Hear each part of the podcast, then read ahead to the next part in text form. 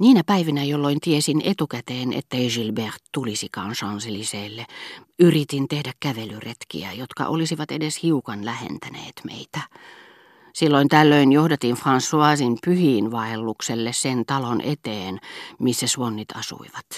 Pyysin häntä toistamaan loputtomiin kaiken, minkä hän oli saanut kuulla rouva Suonnista kotiopettajattarelta. Sanovat, että luottaa kovasti pyhimyksiin, eikä matkalle lähde, jos kuulee, että pöllö huutaa tai kuolemankello tikittää seinässä,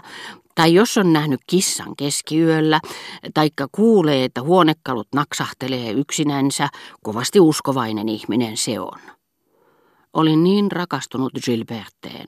että jos matkalla huomasin heidän iäkkään hovimestarinsa koiraa kävelyttämässä, minun oli pakko pysähtyä pelkästä liikutuksesta ja luoda hänen valkoiseen poskipartaansa niin kiihkeitä silmäyksiä, että François kysyi, mikä nyt oikein vaivaa. Jatkoimme sitten matkaa heidän alaovelleen saakka, missä kaikista portinvartioista poikkeava portinvartija virka-asunsa nauhoituksia myöten saman tuskallisen viehätysvoiman läpitunkema, jota olin tuntenut Gilberten nimen kuullessani, näytti tietävän, että kuuluin niihin ihmisiin, jotka synnynnäinen halpa-arvoisuus ikuisesti estäisi osallistumasta sadun hohtoiseen perheelämään, jota hän virkansa puolesta varjeli, jota suojellakseen välikerroksen ikkunat näyttivät tietoisesti sulkeutuneen ja muistuttivat nyt jalosti laskeutuvien musliiniverhojensa välissä pikemminkin Gilberten katseita kuin tavallisia ikkunoita. Toisinaan kävelimme boulevardeille saakka ja asetuin vartioon Rue du Fond alkupäähän. Oli nimittäin kuullut, että Swan kulki usein sitä kautta mennessään hammaslääkärille, ja mielikuvitukseni teki niin suuren eron Gilberten isän ja muun ihmiskunnan välillä, että hänen pelkkä läsnäolonsa arkielämän ympyröissä loihti niihin niin paljon ihmeellistä, että jo ennen kuin saavuin Madlen aukiolle, järkytyin ajatellessani, että lähestyin katua, jolle koska tahansa saattoi kääntyä tuo ylimaallinen ilmestys. Mutta useimmiten, kun tiesin, etten tapaisi Gilbertteä, saatuani kerran kuulla, että rouva Swan lähti melkein joka päivä kävelylle Akaasia-kujalle, ison järven ympärille, tai Ren Marguerite-kujalle, johdatin Françoisin Bois de Boulogneen päin. Minusta se muistutti niitä eläintarhoja, missä näkee vieri vieressä moninaisia kasvistoja ja täysin erilaisia maisemia, missä kukkulan takana odottaa luola, niitty, kallionlohkareita, joki, vallihauta, kukkula, suo, mutta missä tiedämme niiden olevan vain tarjotakseen virtahevon, seeprojen, krokotiilin, rusakkojänisten, karhujen ja haikaran leikeille sopivan ympäristön, tai maalaukselliset kehykset, kun taas yhtä monivivahteinen boa, missä kokoontuivat erilaiset suljetut pikkumaailmat, missä Amerikan tammien ja punapuitten varjostamaa farmia joka tuo mieleen virginialaisen viljelysalueen, seuraa järvenrannan kuusisto tai pensaikko,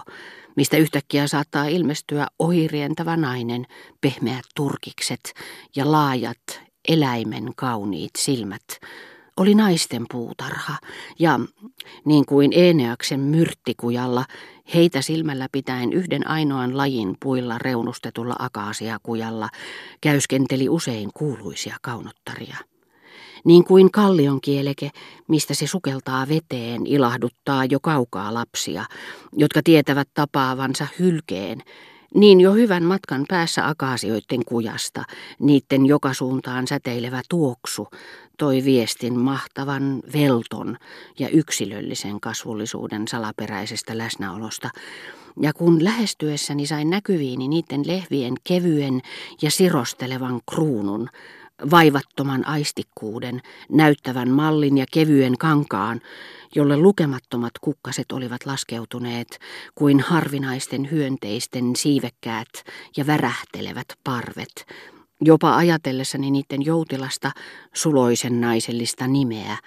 Sydämeni sykähteli voimakkaasti, joskin turhamaisesta halusta, niin kuin valssit, joista muistuu mieleemme vain niiden ihastuttavien tanssivieraiden nimet, jotka seremoniamestari kuuluttaa juhlan alkaessa.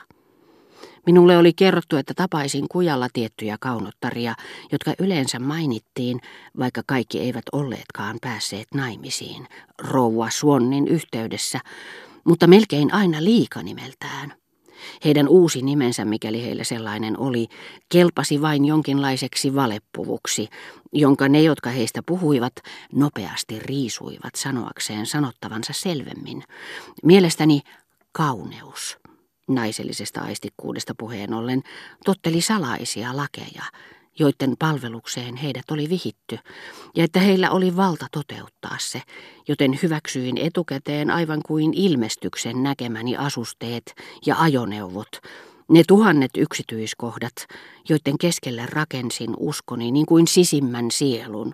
joka valvoi tähän katoavaiseen ja liikkuvaiseen yhteisöön mestariteoksen yhtenäisyyttä. Mutta ennen kaikkea halusin nähdä rouva Swannin, ja odotellessani, että hän kulkisi ohi, liikutuin niin kuin kysymyksessä olisi ollut Gilbert, jonka vanhempiin niin kuin kaikkeen muuhunkin häntä ympäröivään tarttui hänen viehätysvoimansa, niin että he herättivät minussa saman verran rakkautta, jopa tuskallisemmankin hämmingin, koska heidät yhdisti Gilberteen se intiimi osa tämän elämästä, joka minulta oli kielletty, ja myös sillä saisin vielä tietää, niin kuin kohta käy ilmi, etteivät he pitäneet siitä, että me leikimme yhdessä kunnioitusta, jota aina tunnemme niitä kohtaan, joilla on rajaton valta vahingoittaa meitä. Annoin ensipalkinnon yksinkertaisuudelle, kauneuden ja seuraelämän alueilla ansioituneiden sarjassa nähdessäni rouva Swannin villakankaisessa kapassa, päässä pieni fasaanin sulalla koristettu turkismyssy, kimppu orvokkeja rinnuksillaan, kiiruhtavan jalkaisin pitkin akaasia kujaa, niin kuin se olisi ollut vain oikotie hänen kotiinsa, ja vastaavan silmän iskulla vaunuissa istuville herrasmiehille, jotka tunsivat hänet jo kaukaa, tervehtivät ja sanoivat, etteivät tunteneet ketään niin tyylikästä naista. Mutta yksinkertaisuuden asemesta korotin palkintosijoille loistokkuuden, jos pakotettuani lopen uupuneen Françoisin, joka sanoi jalkojensa olevan poikki kulkemaan edestakaisin tuntikaupalla, keksin vihdoinkin Port Dauphinin suunnalta tulevan puistokujan päässä. Näkyyn liittyi silmissäni kuninkaallista, majesteetillista arvovaltaa, jollaista kenenkään todellisen kuningattaren saapuminen ei ole minussa myöhemmin pystynyt herättämään, koska minulla oli heidän vallastaan tarkempi ja kokemusperäisempi käsitys. Kahden tulisen kaarevan ja hoikan hevosen siivillä, niin kuin Konstantin Gin piirustuksissa. Etuistuimellaan jättiläiskokoinen ajuri, rehevä kuin kasakka turkeissaan, Bodenor vainajan tiikeriä muistuttavan pienen ratsupalvelijan vieressä. Näin, tai pikemminkin tunsin sen muotojen tunkeutuvan sydämeeni kuin selväpiirteisen uuvuttavan haavan,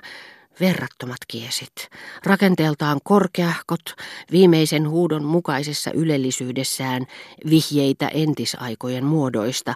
joiden uumenissa lepäsi sulavasti rouva suon. Yksi ainoa harmaa kiehkura vaaleiksi värjätyissä hiuksissaan, joita sitoi kapea, useimmiten orvokeesta solmittu kukkaseppele, josta riippui pitkiä harsoja, kädessään sinipunerva päivänvarjo, Huulillaan kaksimielinen hymy, jossa näin vain majesteetin mielisuopeutta, mutta josta ennen kaikkea kuulsi puolimaailman naisen haaste, ja hän antoi sen lempeästi säteillä tervehtiöillensä.